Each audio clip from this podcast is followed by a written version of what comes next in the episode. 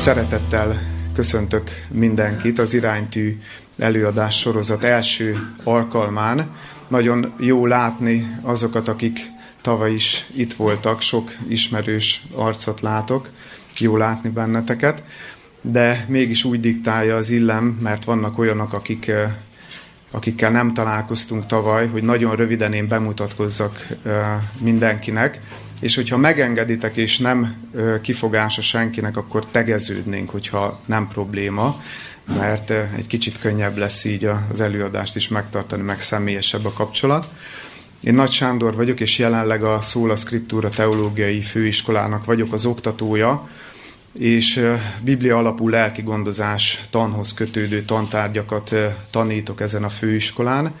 Ezek közül is a szívem csücske a szenvedélybetegek és családtagjaik lelki gondozása, és azért a szívem csücske, mert személyesen is érintett vagyok ebben, és tényleg ez csak nagyon röviden az én életemet is megkeserítették a függőségek. 14 évig voltam a különböző függőségeknek a rabja, a drogoktól kezdve a, az alkoholon át, a számítógépen keresztül, a társfüggésen át. Tehát inkább én úgy szoktam megfogalmazni, hogy az a kérdés, hogy mi, mi nem alakított ki az életembe függés, nem pedig az, hogy mitől voltam függő.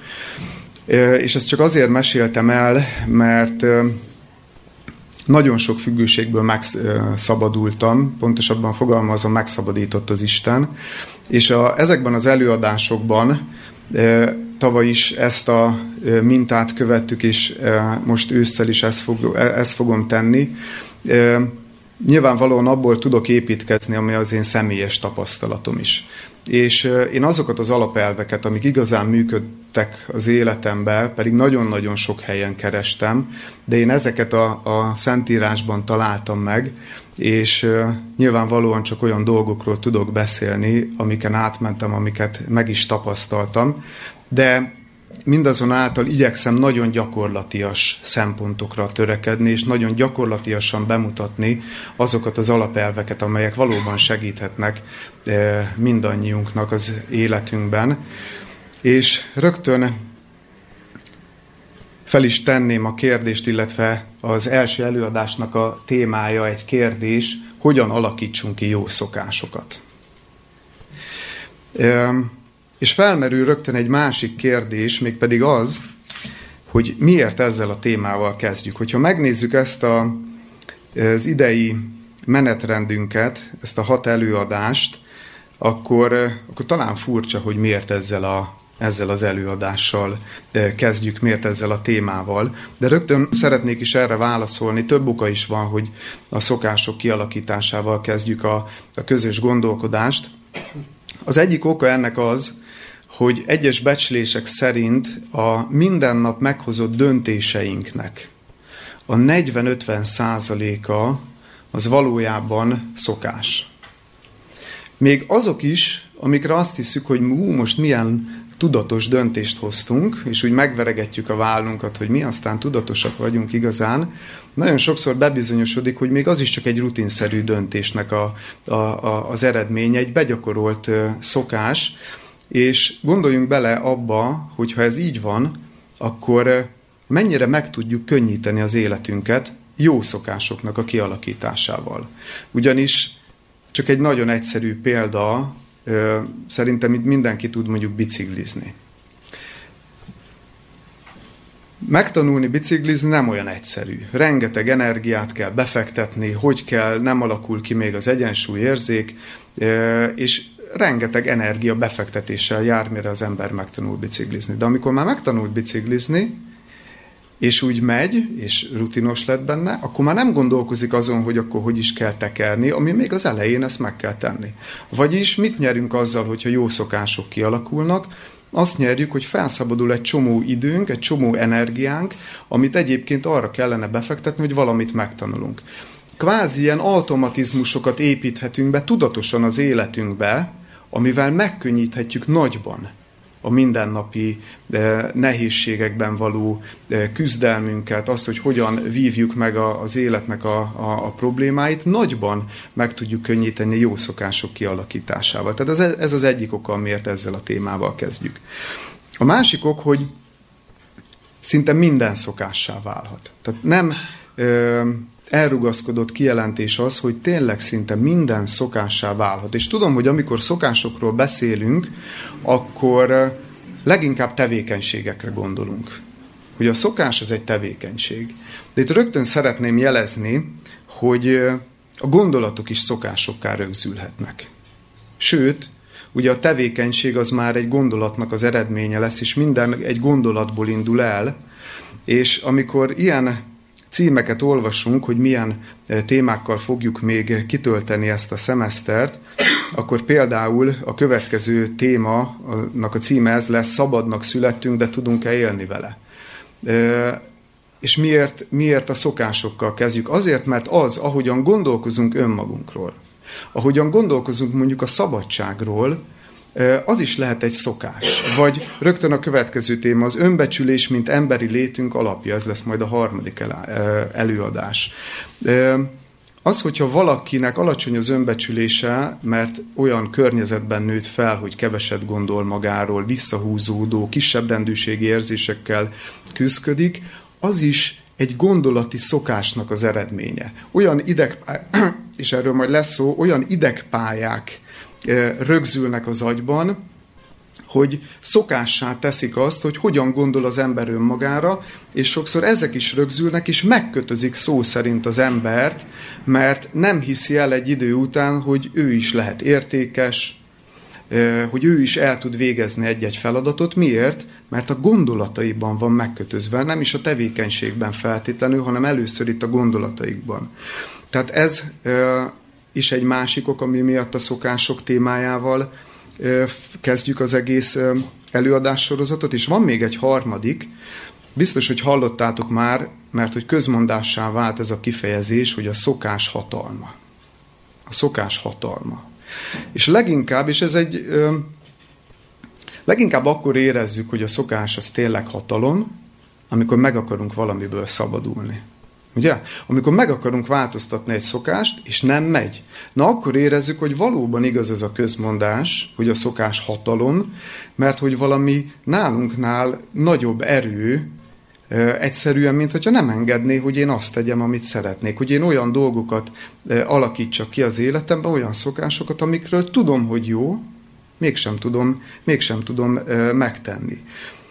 Amiképpen igaz az, hogy jó szokások kialakításával megkönnyítjük az életünket, ugyanúgy igaz az, hogy rossz szokások kialakításával meg megnehezítjük.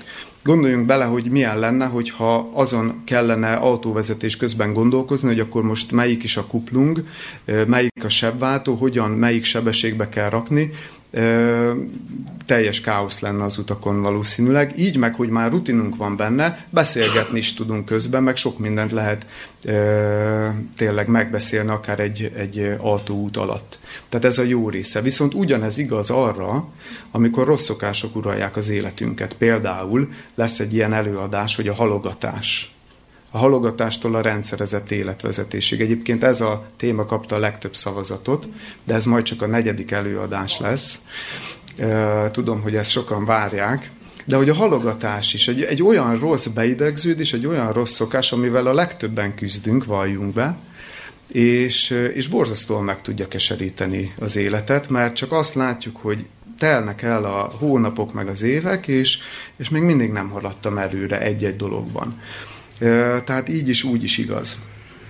És szeretném itt idézni Dostoyevskynek egy gondolatát, és talán az előző évadban is ezt idéztem, de ide kívánkozik megint, mert azt hiszem, hogy nagyon rátapint a lényegére, hogy, hogy, hogy miért van ennyi rossz szokásunk az életben, és hogy miért olyan fontos és kritikus téma ez. A következőképpen olvasom ezt az idézetet. Feljegyzések a Holtak házából című művéből. Azt hiszem, az embert legjobban ezzel jellemezhetjük. Olyan lény, aki mindent megszokik. De azt mondja Dostoyevsky, hogy az egyik legjellemzőbb tulajdonsága az embernek az, hogy szokások uralják az életét, és hogy mindenhez képes hozzászokni. Az, hogy a jóhoz képes hozzászokni, azt gondolom nem kíván különösebb magyarázatot. Ha megkérdezem tőletek azt, hogy hozzá tudnátok-e szokni, hogy valaki mindig ágyba vigye a villás reggelit frissen facsart narancslével, akkor gondolom az lenne a válasz, hogy azért ehhez könnyen hozzászokhatnánk, vagy ahhoz is, hogy minden évszakban elmennénk egy hétre nyaralni. Ehhez is olyan könnyen hozzá lehetne szokni, olyan helyekre, ahova éppen szeretnénk, ha tél van, akkor nyárba megyünk, ha nyár van, akkor télbe. Szóval jó dolgokhoz könnyű hozzászokni. De hogy a rosszhoz? Hát nem az lenne a logikus, hogy hát hogyha az embernek valami rossz, akkor nem akar megmaradni a rosszban. És ez, ez olyan kézenfekvő gondolat lenne, csak éppen a tapasztalat és a valóság nem azt mondja, hogy ne tudnánk hozzászokni a rosszhoz, éppen úgy hozzá tudunk szokni a rosszhoz, mint a jóhoz. Gondoljatok csak például egy depressziós emberre. Lehet, hogy közületek is többen voltatok már depressziósak. Viszonylag gyorsan hozzá lehet szokni a negatív gondolatokhoz. És hogyha próbáltatok már, hogyha nem is magatok voltatok, de ha próbáltatok már depressziós beteggel beszélgetni, felrázni egy kicsit, akkor falakba ütköztetek nagy valószínűséggel. Mert ha mondtátok, hogy de, nem, de ez nem így van, hát miért gondolsz ilyen keveset magadról? Meg tudod te ezt a feladatot csinálni? Nem, én már semmire nem vagyok képes. És ez egy olyan, egy, egy olyan gondolati spirál, egy olyan gondolati szokás, és hozzászokik az ember a rosszhoz, de hozzászokunk a félelemhez. Hozzászokunk az agresszióhoz, hozzászokunk az indulatossághoz, mindenhez hozzá tudunk, hozzászokunk a szorongáshoz. Nagyon sok ember éli szorongással az életét. Csak sokszor már fel sem tűnik, mert annyira hozzászokunk. Amikor én életemben elszívtam először a, az első füves cigimet, ez 15 évesen volt, akkor egy olyan, mai napig vissza tudom idézni az érzést, egy olyan felszabadultságot éreztem, hogy utána 14 évig azt az élményt kerestem. Mert megadta annak az illúzióját, hogy én nem szorongok. Mert, mert arra a rövid időre, amíg a szer hatott, addig valóban nem is szorongtam. De akkor döbbentem rá, így visszagondolva is, hogy én mennyire szorongó ember vagyok, mert akkor vált egyértelművé, hogy milyen sokat jelent nekem az, amikor meg meg nem az az állandó, tártalan félelem és tártalan szorongás uralja az életemet. Aztán persze be kellett látnom, és hála Istennek beláttam, hogy ez az illúzió nem vezet sehova, de nagyon érdekes, hogy attól, mert pillanatokra nem voltam szorongó, attól én még, vagy abban a, akkor legalábbis nem jött elő, attól még ez a szokás nem változott az életemben. Attól még én ugyanúgy egy szorongó személyiség voltam. És az lesz a nagy kérdés, ugye, ez is a címe az előadásnak, hogy hogyan alakíthatunk ki ezekkel szemben jó szokásokat. De ahhoz, és mielőtt belevágnánk abba, hogy hogyan lehet a, a gyakorlatban, és próbálok gyakorlati tanácsokat és gyakorlati szempontokat felszínre hozni, de mielőtt ebbe belevágnánk, szeretném, hogyha nagyon megértenénk ennek az egész témának a lelki és a gondolkodásbeli hátterét. Mert hogyha és ezt már említettem ezt a gondolatot, hogyha csak annyit gondolunk a szokásokról, hogy az valami tevékenységben nyilvánul meg, és akkor e, módszert keresünk arra, hogy hogyan változtassunk a tevékenységünkön, akkor kudarcot fogunk vallani. Miért? Azért fogunk kudarcot vallani, mert minden a gondolatainkban indul el. Erre is már utaltam a bevezetőben. Minden ott indul el, hogy hogyan gondolkozunk egy adott dologról. És hogyha mi erővel pusztán annyit próbálunk meg elérni, hogy megváltoztatunk egy cselekvést, de a gondolkodásunknak az iránya nem változik meg, akkor a lelkesedés nagyon-nagyon hamar ki fog fulladni, és fel fogjuk adni nagy valószínűséggel az egészet. Mondok, rá, mondok erre egy példát. Ki mondta már közületek az életében azt, és fogadkoztatok, hogy nem fogtok több édességet enni. Ki az, aki már tett ilyen kijelentés, soha többet édesség? Ki az, aki meg tudta valósítani? Hagyja fent a kezét. Ha, igen. Szóval, és Szóval érezzük azt, hogy itt valami, valami olyan dologról van szó, ami, ami túlnő az emberi erőn. Mert, mert nagyon sokszor teszünk ilyen kijelentéseket, és aztán mégis azzal szembesülünk, hogy, hogy nem sikerül. És ennek az egyik oka az lehet, hogy nem gondoljuk át eléggé, hogy, hogy miről is szól ez a, ez a dolog az én életemben. Mert eljutunk mondjuk az édességes példánál maradjunk, eljutunk mondjuk oda, hogy nem jó az édesség. De ez a gondolkodásnak csak egy nagyon felszínes rétege. Nem akarok édességet tenni, mert nem jó az egészségemnek. De, de nem gondoljuk át mélyebben, hogy de miért nem jó?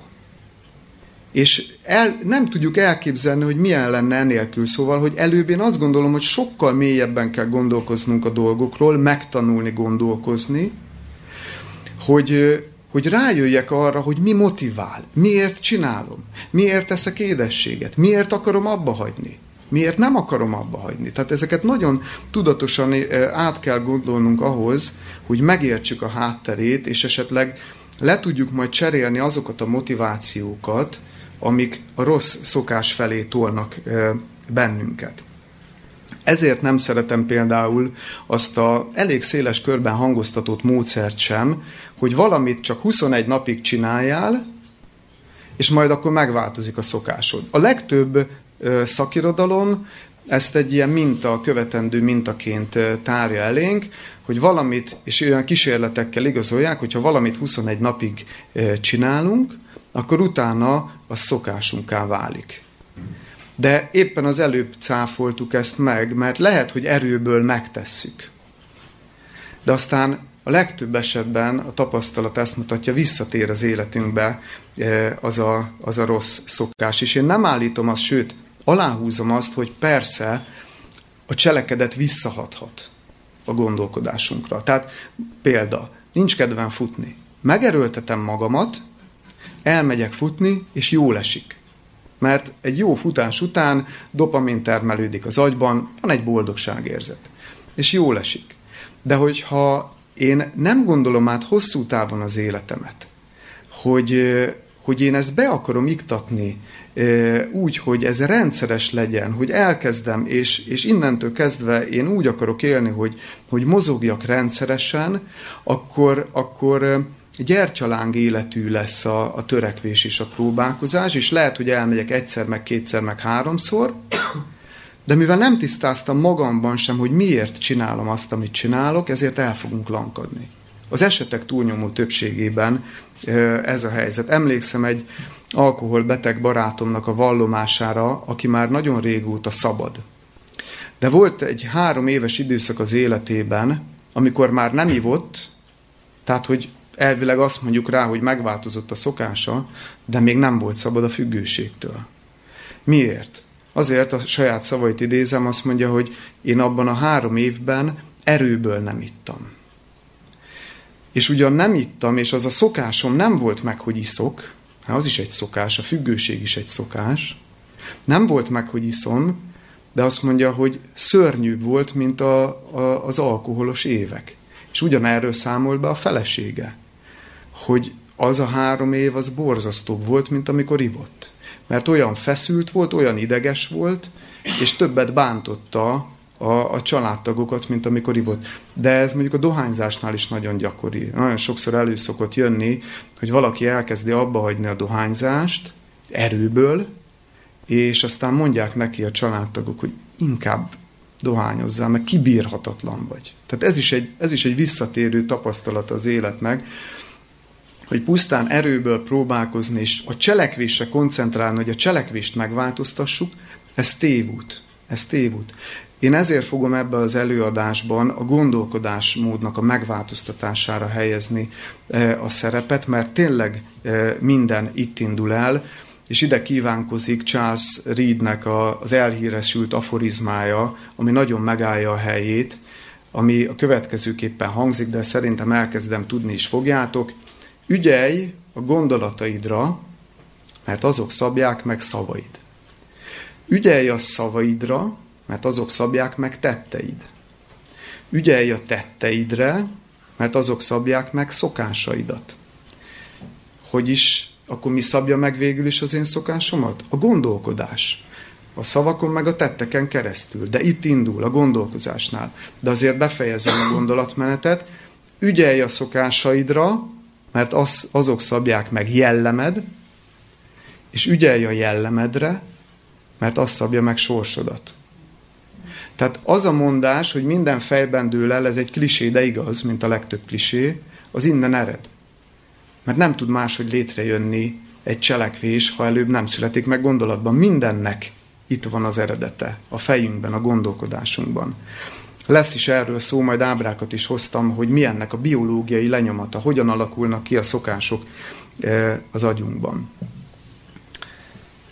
Egy költői kérdéssel folytatnám. Könnyű vagy nehéz jó szokásokat kialakítani? Könnyű vagy nehéz? Hogy tapasztaltátok? Nehéz, ugye? A rossz szokások azok azok, azok könnyen, azok, azok úgy könnyen kialakulnak, észre se veszik őket.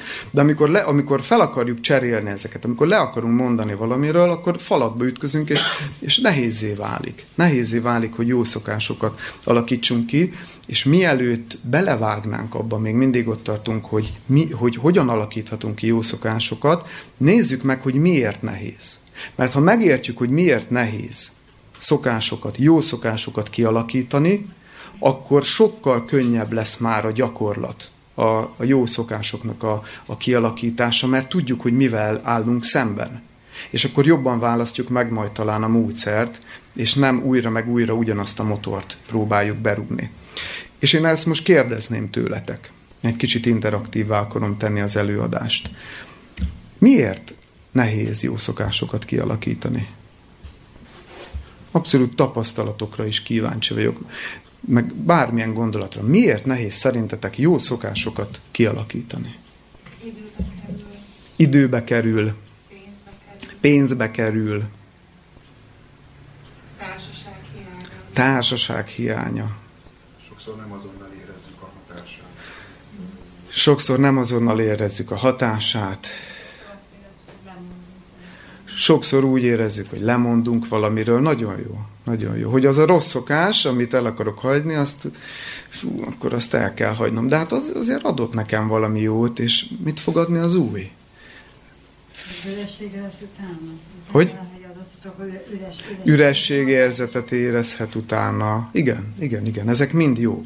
Ezek mind nagyon jók, nagyon gyakorlati, tapasztalati példák.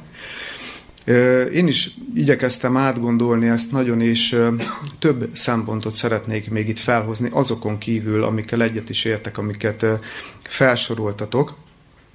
A, az egyik leggyakoribb oka annak, hogy nehéz szokásokat és jó szokásokat kialakítani, a körülményeknek az okolása.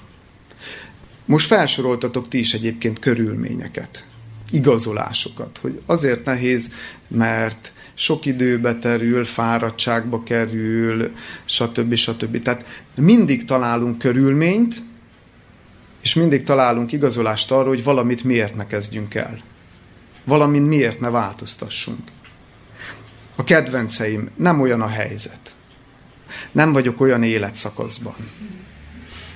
Nem tudom, hogy ismerősek ezek a gondolatok, ezek a leggyakoribbak. De sokszor azt találtam, hogy sokszor a körülmények okolása az csak egy, egy fedő tevékenység. Elfedjük vele sokszor a valódi okot, a lustaságot.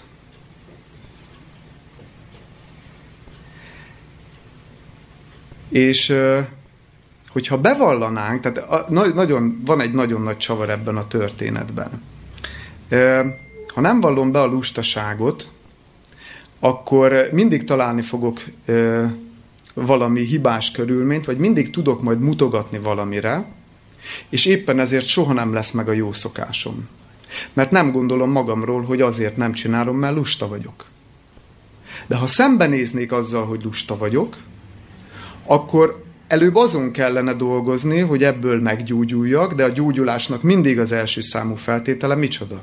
A beismerés, így van. A beismerés. És ezért veszélyes a körülmények okolása, mert sokszor tényleg csak erre szolgál, hogy, hogy elfedjük vele a valódi okot, a lustaságot, amire valljuk be az emberi természet igen erősen hajlik. Igen erősen hajlik. Sokkal inkább, mint a szorgalomra. A szorgalmat azra nevelnie kell tudatosan az embernek magát, bele kell fektetni energiát. Szerencsés az az ember, akit mondjuk így nevelnek. De még azoknál az embereknél is felszínre tör az emberi természet és a, a lustaság. Leginkább a mozgás területén szokott ez előjönni.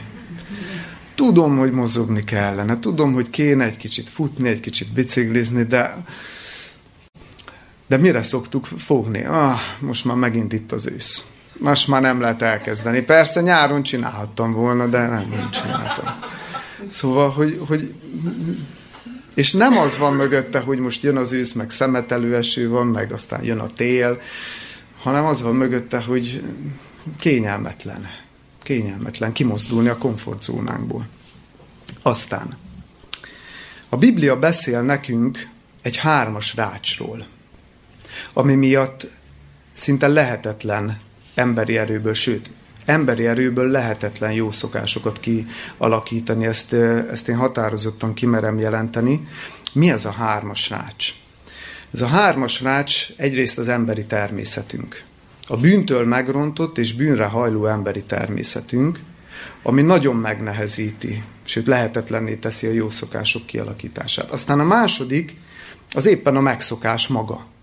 Tehát, hogy nem elég az, hogy inkább hajlik a természetünk a lustaságra, a kényelem szeretetre, a felelősségnek az áthárítására, a változásnak az elodázására, tehát hajlik is rá, de miközben erre hajlik, közben kialakulnak a rossz szokások.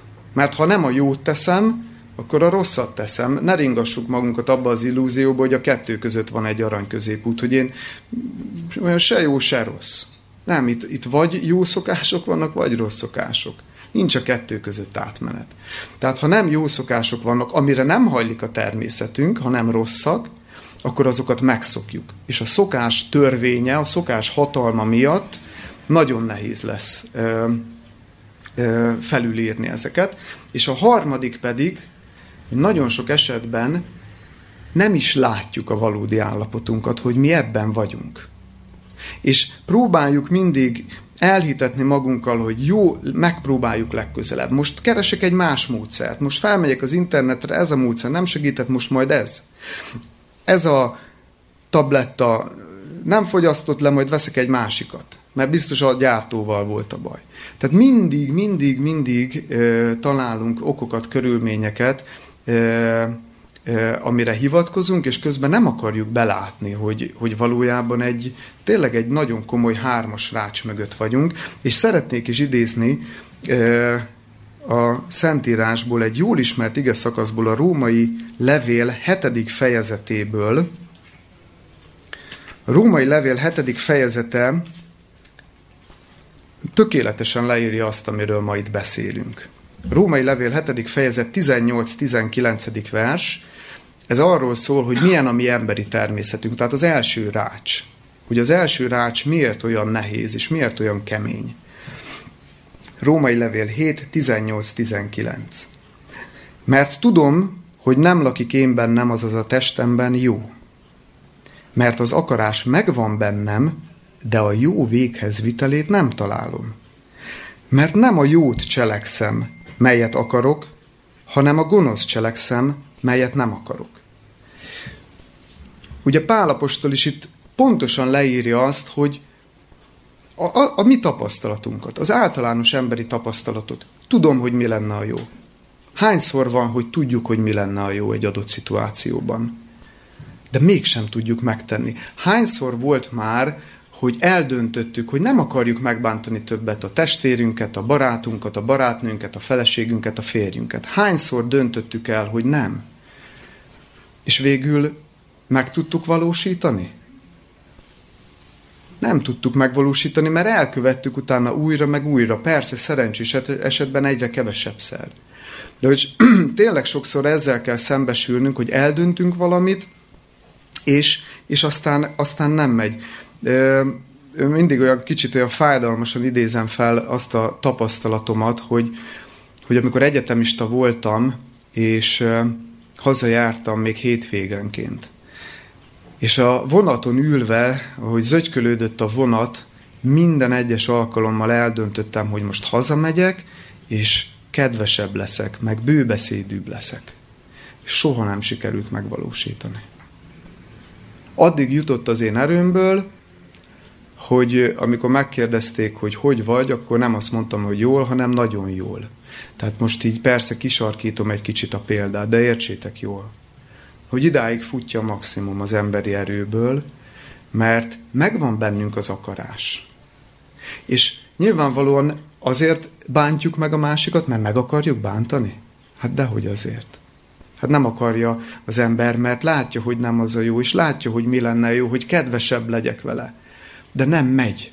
A jó véghez vitelét nem találom. Azért, mert az emberi természet, ahogy kezdi a pálapostól az ige úgy kezdődik, mert hogy tudom, hogy nem lakik bennem, azaz a testemben.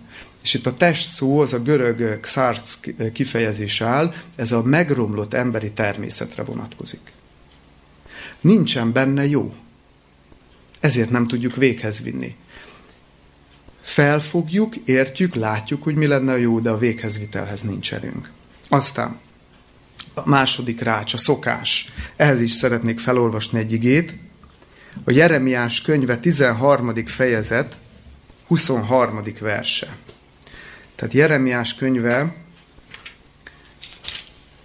13. fejezet, 23. vers, hogy mi az a második rács. Következőképpen szól ez az ige.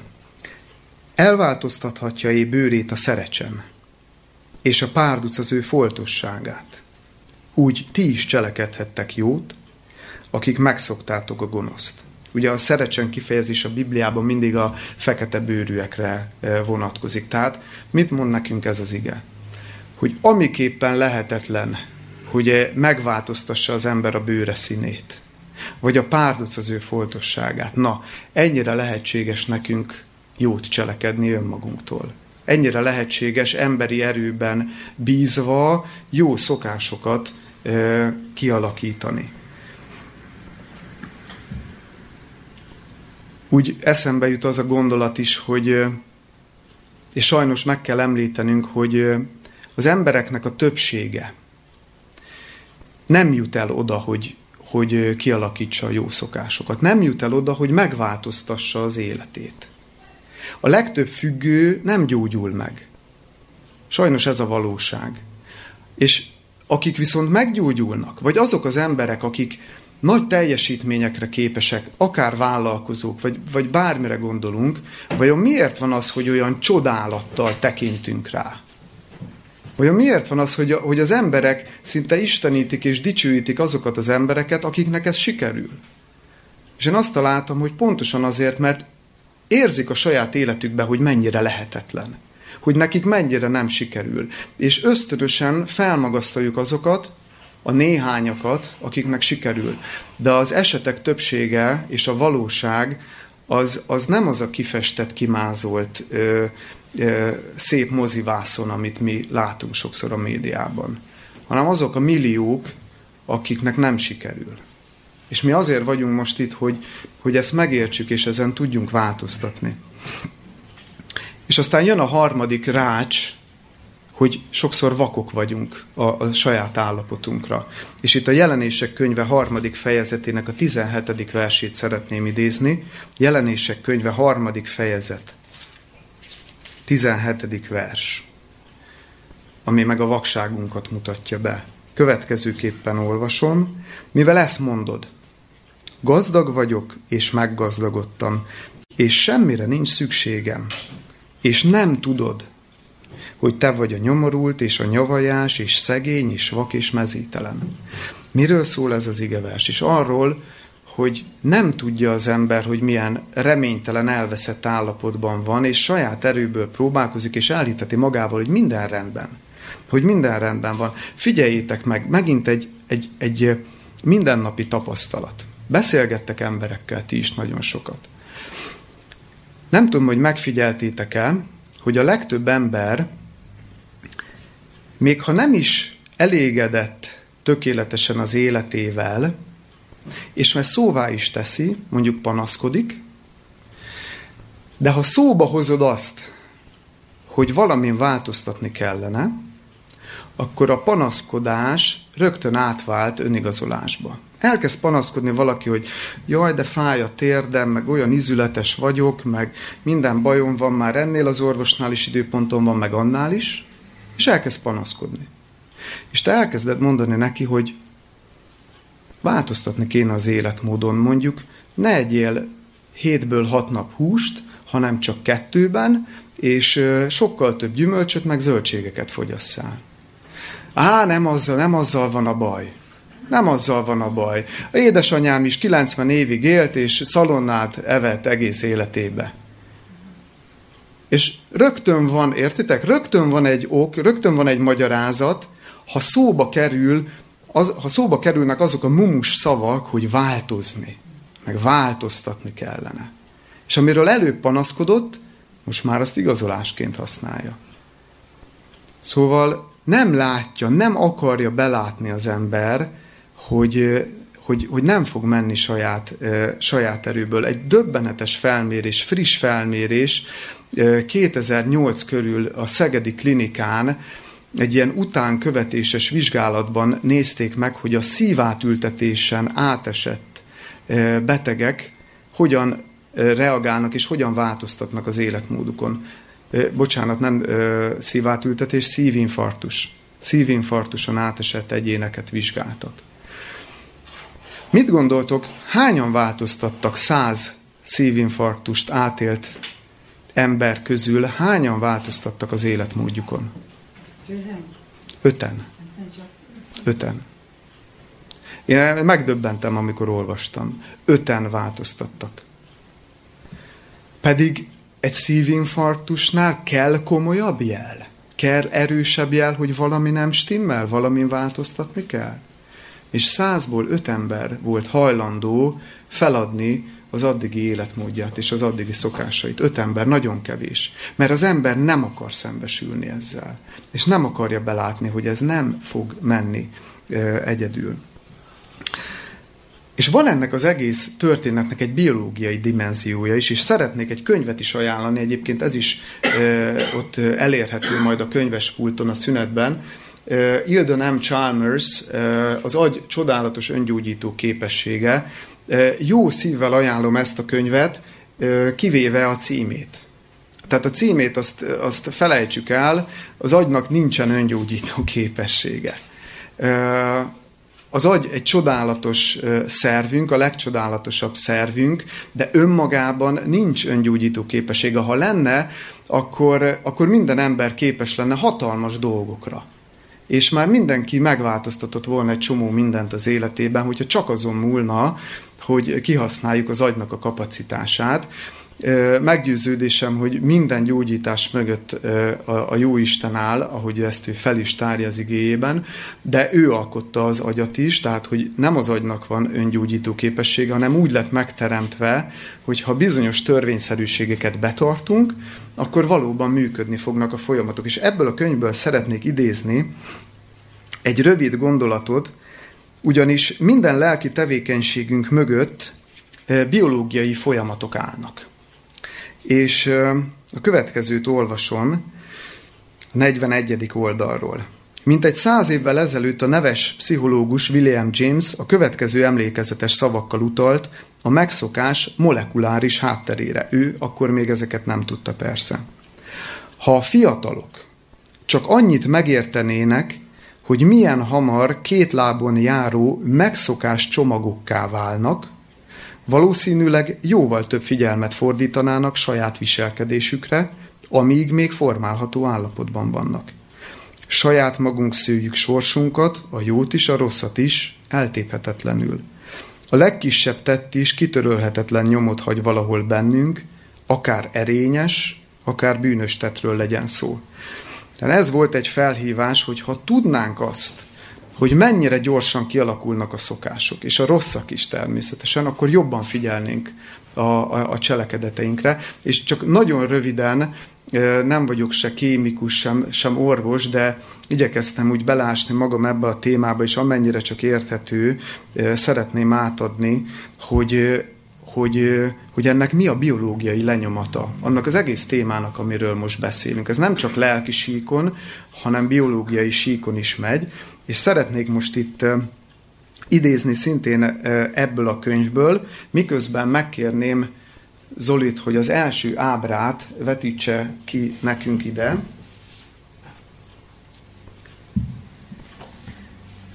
Egy idegsejtet fogunk látni.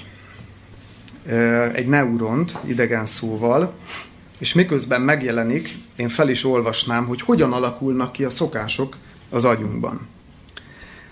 A sejtmembrán nyúlványaiként apró dendriteknek nevezett rostok veszik fel az üzeneteket, miközben egy jóval hosszabb rost, az axon továbbítja ezeket az információkat a szomszédos sejtekhez.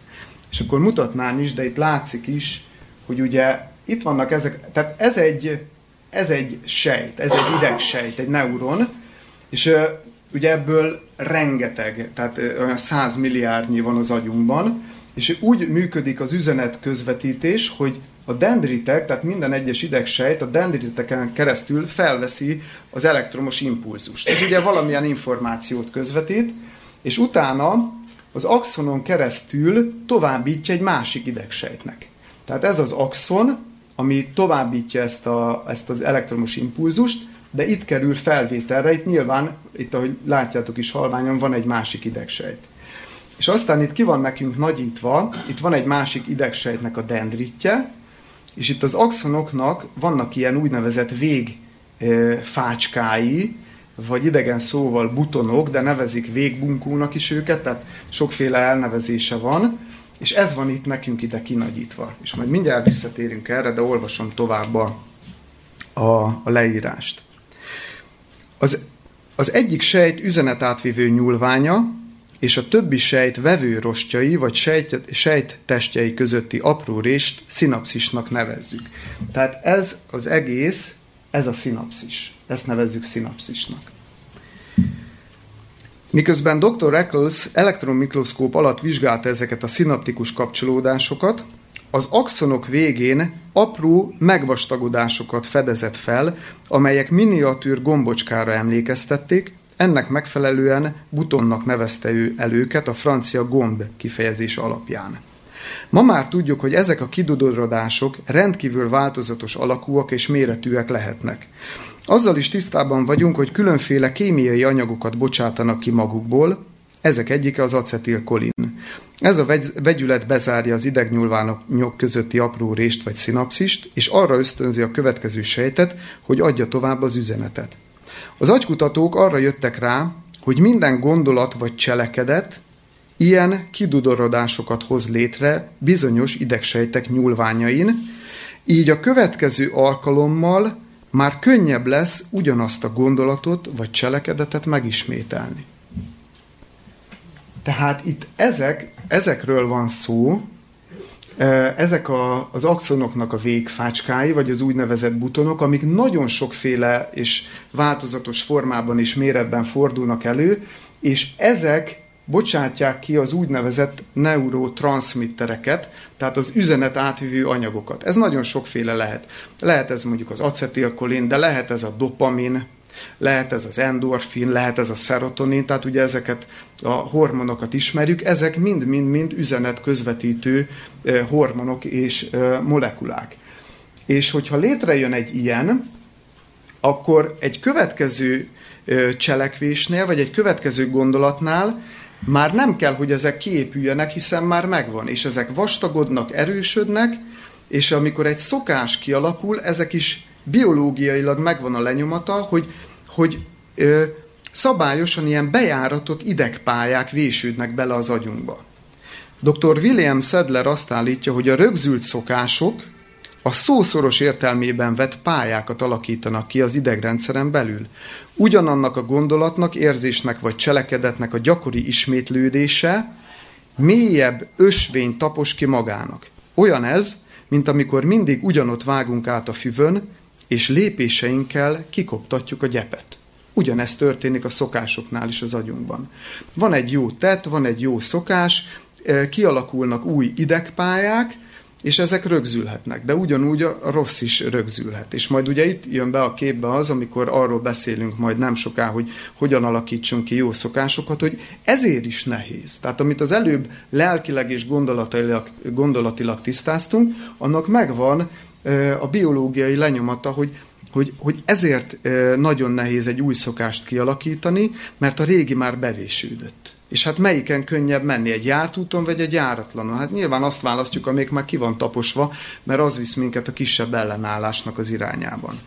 Azt írja a könyv, kiózanító eszme, hogy minden ismétlődő gondolat, érzés vagy cselekedet fizikai és kémiai változásokat generál az idegpályák területén. Ráadásul egyre mélyebben rögzülnek, függetlenül attól, hogy hasznunkra vagy kárunkra válnak. Gondoljunk csak ennek a ténynek a szellemi, illetve érzelmi egészségre vagy jellemformálódásra gyakorolt hatására. És akkor ugye most jön még egy döbbenetes gondolat. Jelen tudásunk szerint kizárólag több évnyi leszoktatás, kihasználatlanság esetén lehet arra számítani, hogy az ilyen gombocskákat tartalmazó idegpályák fokozatosan kihalljanak. Ez a magyarázata annak, hogy nem olyan egyszerű egy új szokást kialakítani, mert a régi az sokkal mélyebb, berögzült, és úgy mindig úgy vissza, visszatérhet rá az ember. Úgy tűnik, hogy a szokások meglehetősen maradandó ösvényeket alakítanak ki az agyban. Még ha évekig nem is gyakorlunk egy szokást, akkor sem törlődik ki teljesen. Még ha évekig gyakorlunk is egy szokást, egy új szokást, akkor sem törlődik ki teljesen a régi. Ez az oka annak például, hogy lehet, hogy valaki már tíz éve megszabadult az alkoholtól, de elég egyetlen rossz pillanat. És ismerek ilyen embert, aki hosszú-hosszú évek óta abstinens volt, szabad volt, és azt mondta, hogy jó, tíz év után már a lányom ballagásán hat kocincsak pesgővel. És kocintott pesgővel, és 24 órán belül újra a kocsmában találta magát, és beindult megint az ördögi kör. Ennyi elég, mert sokszor ott maradnak, ott marad a lenyomat. Ez nem azt jelenti, hogy akkor ki vagyunk ennek szolgáltatva, csak azt jelenti, hogy résen kell lenni, hogy soha nem szabad elbíznunk magunkat. Mégis úrá lehetünk szokásainkon, de csak akkor, ha olyan szokásokat alakítunk ki helyettük, amelyek erősebbek azoknál, amelyekről le akarunk szokni. Erről majd beszélünk egy picit részletesebben. Új ösvényeket is kialakíthatunk az agyunkban, ha tudatosan és következetesen más döntéseket hozunk egy adott szituációban, mint korábban. Ugye miről beszél ez is, hogy, hogy tudatos döntés, és a gondolatok szintjén dől el a dolog, nem pedig a cselekvés szintjén. Annyiszor kell ezeket a tudatos döntéseket meghoznunk, amíg végül nem alakul ki több eh, buton az új pályákban, mint a régiekben. Eddig olvasnám csak egy kis ízelítő gyanánt is, és eh, még van egy-két ábra, ezt még szeretném, ha megnéznénk, hogy egy picit e, így néz ki, így nagyított felvételben egy, egy szinapszis, és így működik az ingerület átvitel, hogy a különböző ingerület átvívő anyagok az egyik sejt nyúlványról a másik sejtnek a receptoraiba kapcsolódik, és, és megy az ingerület, és végül eljut oda, hogy akkor, ha én azt akarom, hogy kinyújtsam az ujjamat, akkor kinyújtom, de azért, mert ugye az idegrendszer az mind behálózza az egész testünket. És kapott egy parancsot, parancsot hogy én ki, ki akarom nyújtani, és akkor én kinyújtom az ujjamat. És van még egy, képünk, ami meg ugye azt próbálja ábrázolni, hogy ez egy olyan rendszer, hát gondoljatok bele, hogy egy-egy idegsejt több ezer kapcsolatot tud kialakítani más idegsejtekkel. Tehát egyetlen idegsejt több ezer kapcsolatra képes, és van belőle 100 milliárd. Tehát, hogy egy félelmetes szuperszámítógép van az agyunkban. Amit ha jól használunk, akkor, akkor megkönnyítjük az életünket. Jó. Köszönöm szépen.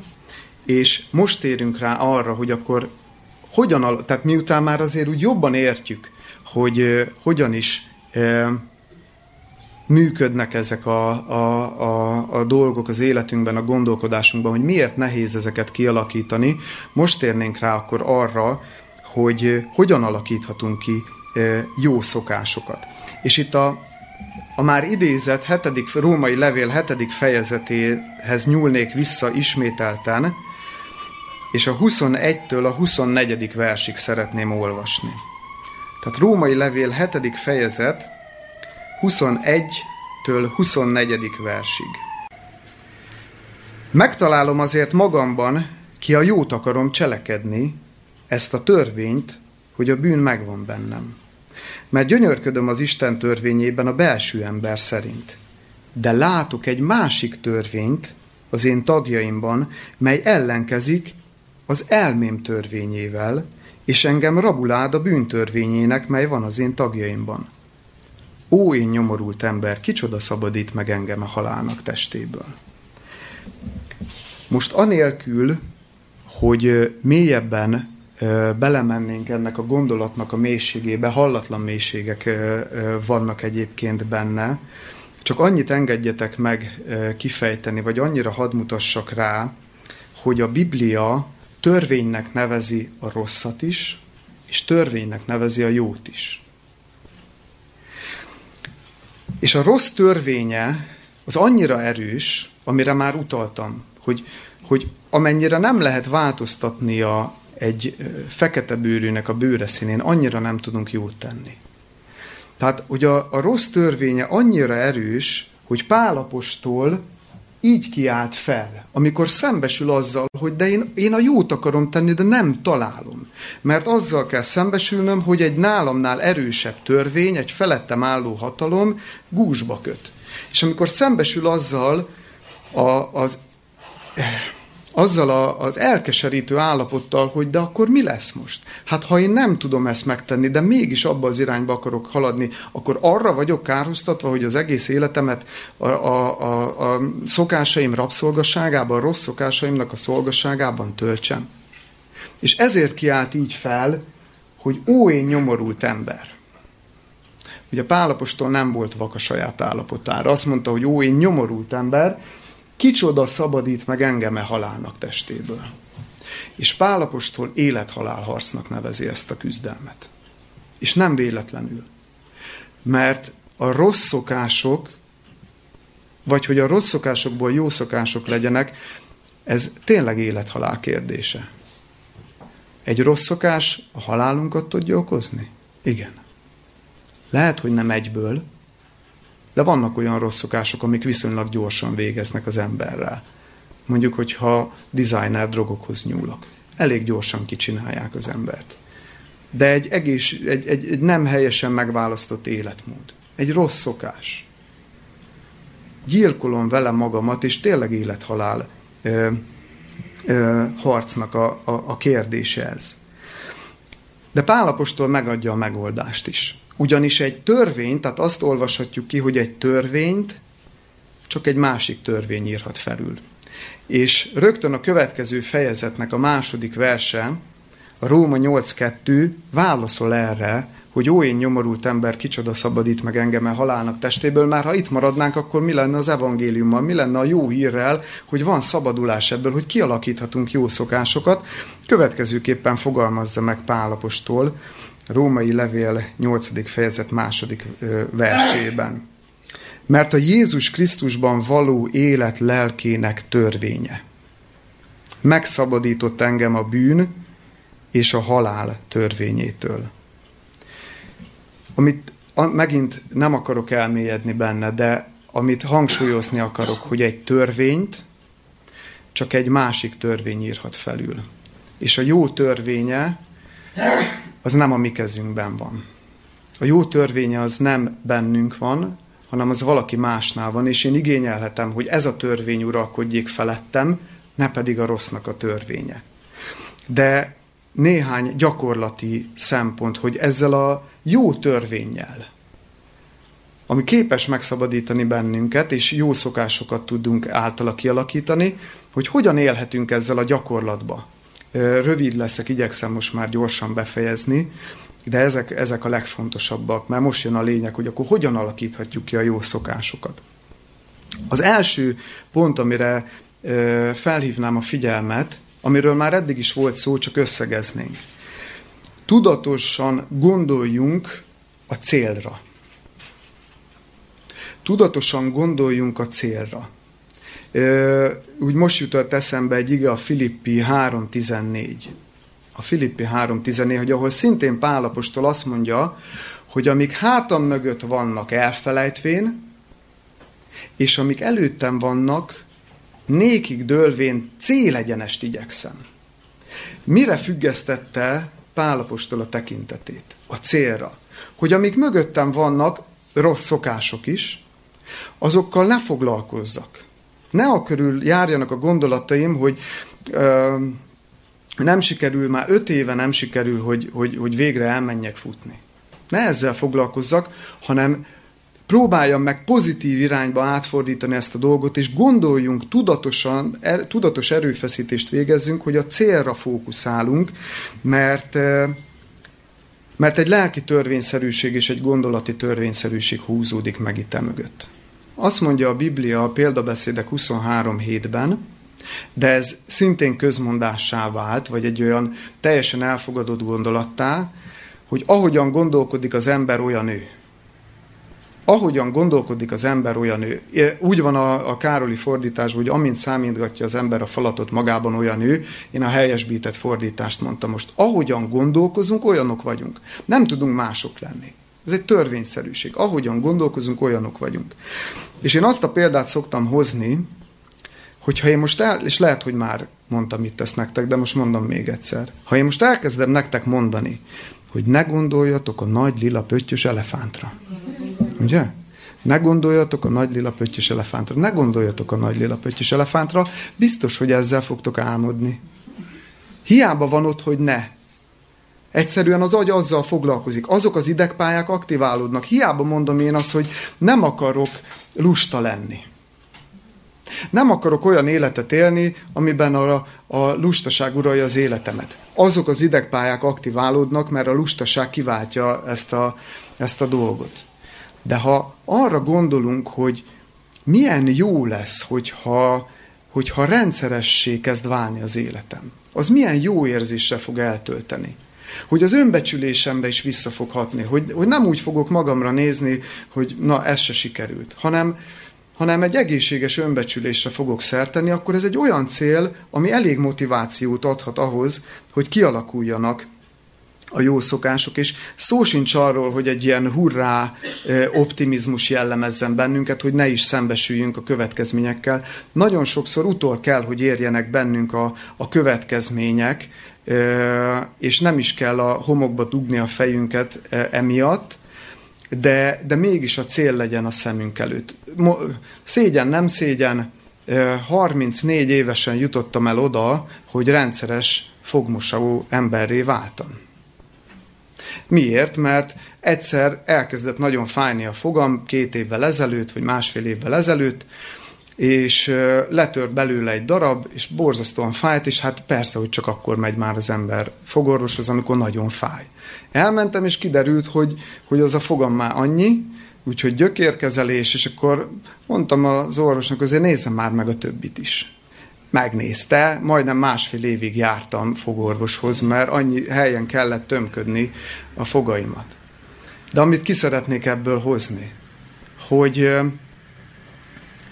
hogy sokszor tényleg kellenek a következmények, hogy elgondolkozzunk, és más irányba menj, terelődjön az életünk. De, de amikor már majdnem elalszok, és eszembe jut, hogy nem mostan fogat. És szerintem ez egy gyakori eset, nem csak az én életemben. Akkor mindig arra gondolok, hogy én tíz év múlva egy olyan keményebb almába is saját foggal szeretnék beleharapni. És akkor nem az lesz a kérdés, hogy jaj, de jó, meleg ez a dunyha, és nem akarok kimenni, mert ha nem gondolom át, ha nem gondolom át, akkor a meleg dunyha győz. És nem megyek fogat mosni. De ha tudatosan elgondolom, hogy én tíz év múlva mit akarok, és saját fogokat akarok, akkor az fog, az fog győzni. És most hadd kérdezzem meg, ki dönti el, hogy mire gondolok? Ki dönti el, hogy mire gondolsz? Te. Egyedül te döntesz afelől, hogy mire irányítod a gondolatod. Afelett még van hatalmunk. Ha nem is tudunk kitörni a, a, a bűn meg a rossz szokások rabságából, de afelett még van hatalmunk, hogy mire irányítjuk a gondolatainkat. Ezért olyan fontos, hogy ne csak azonosítjuk, ez a, ez a második pont, ez is egy gyakorlati szempont, hogy ne csak azonosítsuk a rossz ritmust. Más néven ilyen szokáshuroknak szokták ezt hívni, hogy ne csak, nem csak odáig kell eljutni, hogy, hogy, hogy felfedezzük, hogy van egy rossz szokás az életemben, hanem tudatosan alakítsunk ki helyette egy jót. Erre már utalt a könyv is. Hogy ha pusztán azt mondom, hogy én ezt nem akarom, ez még kevés. Ez még kevés attól még azok az idegpályák aktiválódnak, hogyha én, nekem az a szokásom, hogy este kilenckor még vacsorázok, de már nem akarok. Akkor ne, ne, ne csak így bántsuk magunkat, hogy, hogy aj, ezt nem szabad, és megfeszülök, és csak azért is lefekszek aludni, de közben meg olyan éhes vagyok, hogy úgyis kimegyek, és akkor kinyitom a hűtőt. És akkor, ott, ha már kinyitottam, hogy mm, de szép dolgok vannak ott, hát akkor már biztos, hogy el fogok csábulni, mert ez már egy szokás, ez már rutin hanem akkor vagy átgondolhatom, hogy előrébb hozom, a, vagy későbbre teszem a reggelit is, vagy későbbre teszem az ebédet is, addig gondolkozok, addig rakosgatom az életemnek a kis kockáit, amíg valahogy ki nem alakítom azt, hogy elkerüljem a, a kísértő szituációt. És aztán van egy harmadik szempont is, amit még szeretnék kiemelni, és idézni is egy igét, mert ebbe is nagyon sűrűn belesünk. Lukács evangélium a 16. fejezet 10. vers, hatalmas törvényszerűséget mond ez is ki, és ide kapcsolódik. Aki hű a kevesen, a sokon is hű az.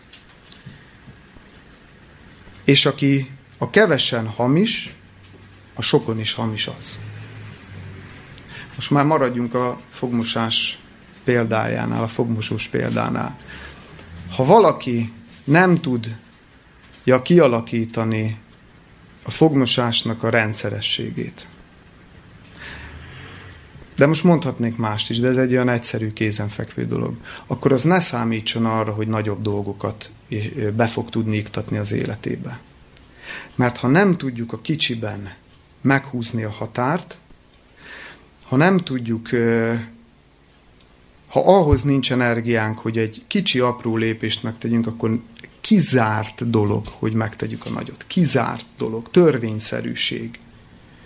Persze elhitetjük magunkkal, mert mi nagy dolgokra vagyunk hivatottak, ugyebár.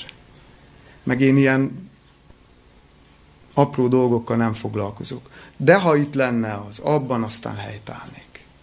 Nem így van. Törekedjünk, és ezt azért idéztem ide, hogyha jó szokásokat akarunk kialakítani az életünkbe, akkor ne azzal kezdjük, ami megugorhatatlan számunkra, hanem vizsgáljuk át az életünket, hogy milyen apró rossz szokásaink vannak. És ott kezdjük. És ha afelett már győzni tudtunk, és stabilakká váltunk, utána lépjünk tovább egy következőre, meg egy következőre, meg egy következőre. Legyünk türelmesek magunkkal, és, és szabjuk meg, hogy nem kell egyből mindent. Csak az ember ilyen, hogy nagyra vágyik, és egyből, egyből milyen eredményeket akarunk elérni az életbe? Egyből nagyokat. Egyből nagyokat. Kialakult, hogy mondjuk tíz évig ö, egészségtelenül éltem, és, ö, és mondjuk ö, későn kelő voltam. Nem fog egyik napról a másikra menni, hogy, hogy, hogy mondjuk eddig tízkor keltem, és, és hat órakor akarok kelni. És akkor olyan nagy lendülettel nekivágunk, és beállítjuk az órát hatra, és mi az eredmény? Szundi egyszer, kétszer, háromszor, á, inkább kilencre átállítjuk. Nem? Hát ilyenek vagyunk. De ez nem baj, csak lássuk be, és valljuk be, és csináljuk okosabban. Befejező gondolatok. Mert talán úgy tűnhet, hogy hogyha pusztán tudatosan gondolkozunk és eléggé akarjuk, akkor, eh, akkor sikerülhet megváltoztatni a, a, a szokásainkat. Ha azonban elegendő lenne ennyi, akkor már mindenkinek jó szokásai lennének. Tehát, hogy szeretném még egyszer felhívni a figyelmet, hogy ezek, ezek törvényszerűségek, és ha élünk velük, akkor, akkor ezek működhetnek, de a legnagyobb hiba, amit elkövethetünk, ha sikerül is egy jó szokást kialakítani, hogy elkezdjük magunknak tulajdonítani, de jó voltam, én ezt meg tudtam tenni.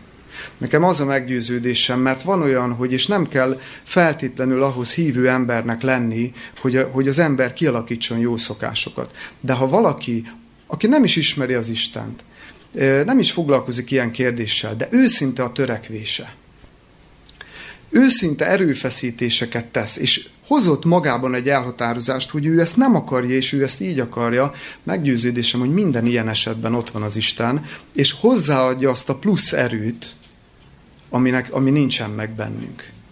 Mert az Isten akkor is segít a háttérből, hogyha ezt az őszinte törekvést, és ezt az elhatározást, ezt a döntést látja.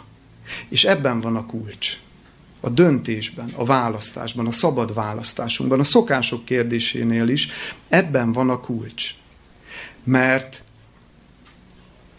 mert ha mi tényleg őszintén vágyakozunk, és ott állunk egy helyzetben, hogy de én ezt már tényleg nem akarom, hanem így akarom, de az már azt jelenti, hogy én már szembesültem azzal, hogy ez nekem nem megy, és én ilyen vagyok, de én nem akarok ilyen maradni, akkor ezt megáldja az Isten, ami annyit jelent, hogy hozzáadja azt az akaratát, ami legyőzhetetlen. A mi akaratunk az legyőzhető.